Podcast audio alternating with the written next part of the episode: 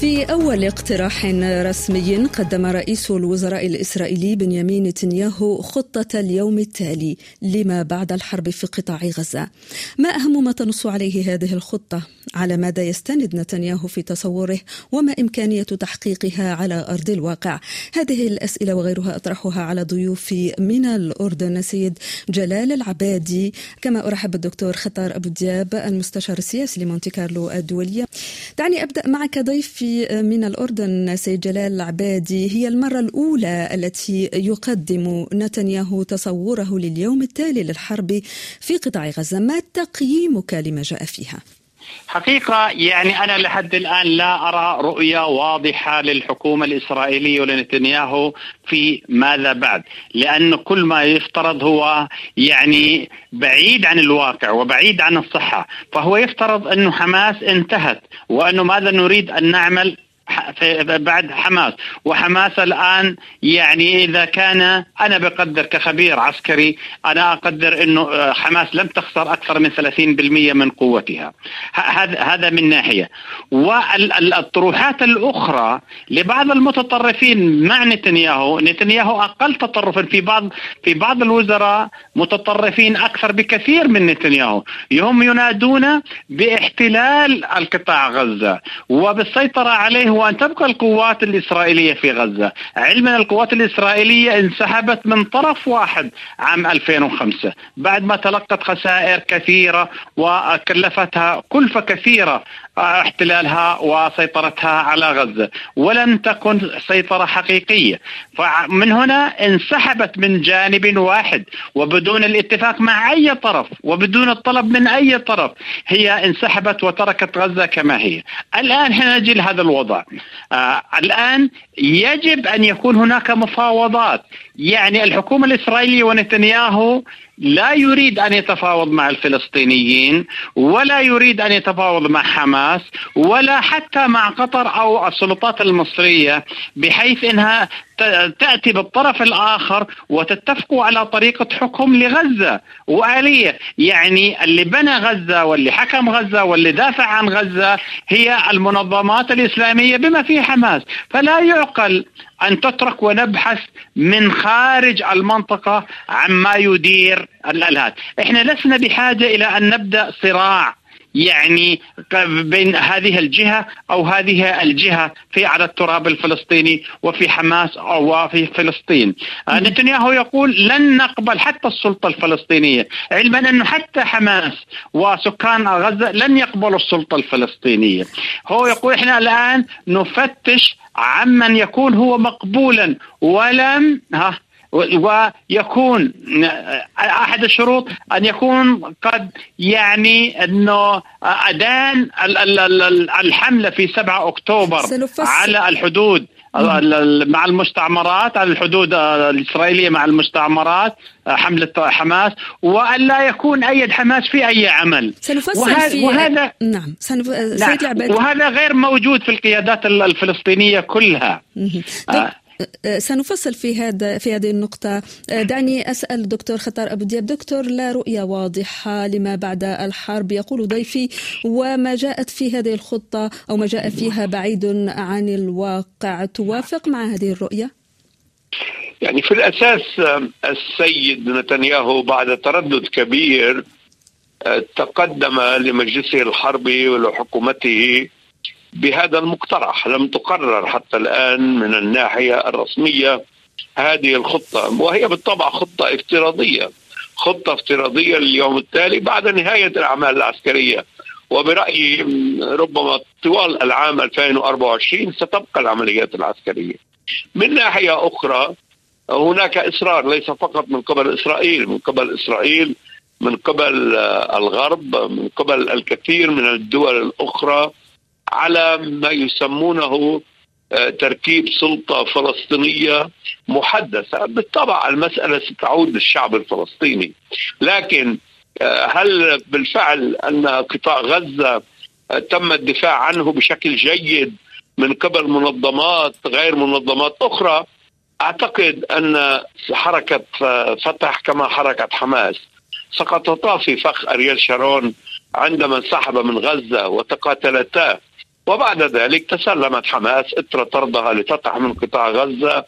ولكن أعتقد أنه بالرغم من نجاح الهجوم في السابع من أكتوبر لكن الأهم هو النتيجة النهائية ماذا يحصل مع الشعب الفلسطيني الذي يجوع. وماذا يحصل مع الشعب الفلسطيني المهدد بالتهجير؟ وكيف كان قطاع غزة قبل الهجوم؟ وكيف أصبح بعد الهجوم؟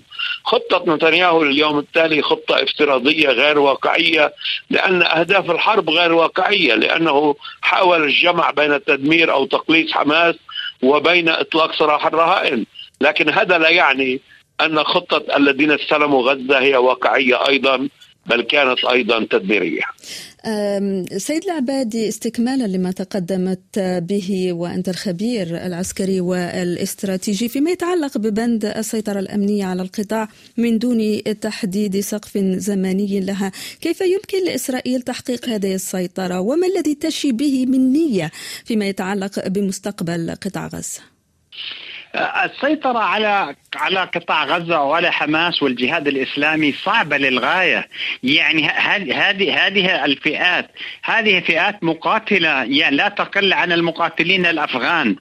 الفئات هذه لا يهمها إذا استمر القتال أشهر ولا سنوات. يعني هذه هذه الفصائل هي متمرسة في القتال وتجيد فنون القتال ومصرة على تحرير آه، فلسطين كل فلسطين ليست ليست قطاع غزة وليست الضفة الغربية وليست هذا الجزء هي تصر على أنه هدفها من هذه الحروب ومن هذه التضحيات تحرير فلسطين من البحر إلى النهر وهي واضحة ولا تعترف بإسرائيل ولا تعترف في الكيان حتى في الحلول السلمية. إحنا الآن نتحدث في هذه المرحلة. يجب أن يكون هناك عقلاء ويتدخلوا لتبريد المنطقة. على سبيل المثال. من الظلم أن نرى كل العالم كل العالم شرقية وغربية هذا كله يطالب بالإفراج عن المحتجزين الإسرائيليين اللي هو عددهم حوالي 132 شخص بقوا الآن ويتلقوا معاملة طيبة في أحدث شيء ضمن الإمكانات المتاحة. ويتناسى العالم كله 6500 سجين فلسطيني يذوق الأمرين وقد آه، توفي منهم تحت التعذيب العشرات رجالا ونساء. فلا لا يوجد مقياس عادل بحيث إنه حتى هذول المتطرفين بيقولوا هناك من يطالبنا بحقوقنا. الظلم والضغط وعدم المساواة والتجويع والقسوة هذه هي التي دفعت بهؤلاء المقاتلين هم وابنائهم أن لا تفرق عنهم بين الحياة والموت، يعني لا فرق حاليا بين الحياة والموت لا للمقاتل ولا للطفل ولا للمرأة ولا لشيء، مش بس فقط هذا، وأنا بحكي عبر قنواتكم المحترمة التي آه، لها وجود ودائما تتمتع بالمصداقية. أنا بقول لإسرائيل ليس الآن. الطفل اللي قتلتم أمه وأبوه وأخوه وأخوته وبقي مشرد لا يعرف أين كذا. هذا سيكون قبلة موقوتة تنفجر في تل أبيب واللد والرملة وحيفا وعكا؟ أنتم إذا ما أخذوا هؤلاء الناس حقوقهم وتم ضمهم ولهم دولتهم ولهم حياتهم الخاصة ومدارسهم وجامعاتهم هؤلاء خطر ليس على إسرائيل وحدها بل على العالم كله. سينشر الفوضى بكل أنحاء العالم. فإما أن يكون أمن واستقرار وسلام للجميع للجميع بما في الفلسطينيين وإما لا يكون لأحد. طيب. دكتور خطار الخطة التي تقدم بها نتنياهو ترفض ما اسمه الإملاءات الدولية للتسوية الدائمة مع الفلسطينيين وتصر على أن أي تسوية يجب أن تتم من خلال مفاوضات مباشرة بين الطرفين. اليوم المجتمع الدولي بدأ يتحرك باتجاه الاعتراف بحق الشعب الفلسطيني في تقرير مصيره وبالتالي إقامة دولته المستقلة. إلى أي حد نتنياهو متفائل بإمكانية التأثير في المجتمع الدولي؟ الدولي في ظل ما يحدث في قطاع غزة. مع نتنياهو لا يوجد أي أمل في أي حل. لنكن واضحين. الأستاذ جلال ذهب بعيدا في شرح عمق الموضوع. نحن نتناول فقط آه، موضوع خطة نتنياهو ونحاول تفنيدها. والقول أن حظوظها معدومة لأن نتنياهو يراهن دوما على الحل العسكري ويراهن على الإلغاء. لكن الأستاذ جلال ذهب بعيدا أيضا في طرح أن حماس أو الجهاد تطالبان أيضا بالإلغاء وبالعودة إلى فلسطين من النهر إلى البحر. إذا بقي هكذا منطق سنكون أمام صراع لا ينتهي، بالطبع هناك مظلومية للشعب الفلسطيني حتى محكمة العدل الدولية اعترفت بها. العالم سيعترف بها. ولو أن آه، أنظمة هذه العالم كل هذا العالم نعم يعطي الأولوية كأن هناك تمييز ما بين الإنسان في إسرائيل والإنسان الفلسطيني وربما حتى أكثر من 6500 فلسطيني مع الذين اعتقلوا في الضفة يمكن أن يصل العدد إلى أكثر من 10000 فلسطيني. هناك انعدام في المساواة بالطبع انعدام في النظرة الإيجابية ولكن مع الأسف ميزان القوة هو ميزان القوة معادلة القوة هي معادلة القوة. أما الكلام عن حرب اللانهاية نعم هؤلاء المقاتلين بإمكانهم الاستمرار حتى اللانهاية لكن ماذا سيحصل مع الشعب الفلسطيني؟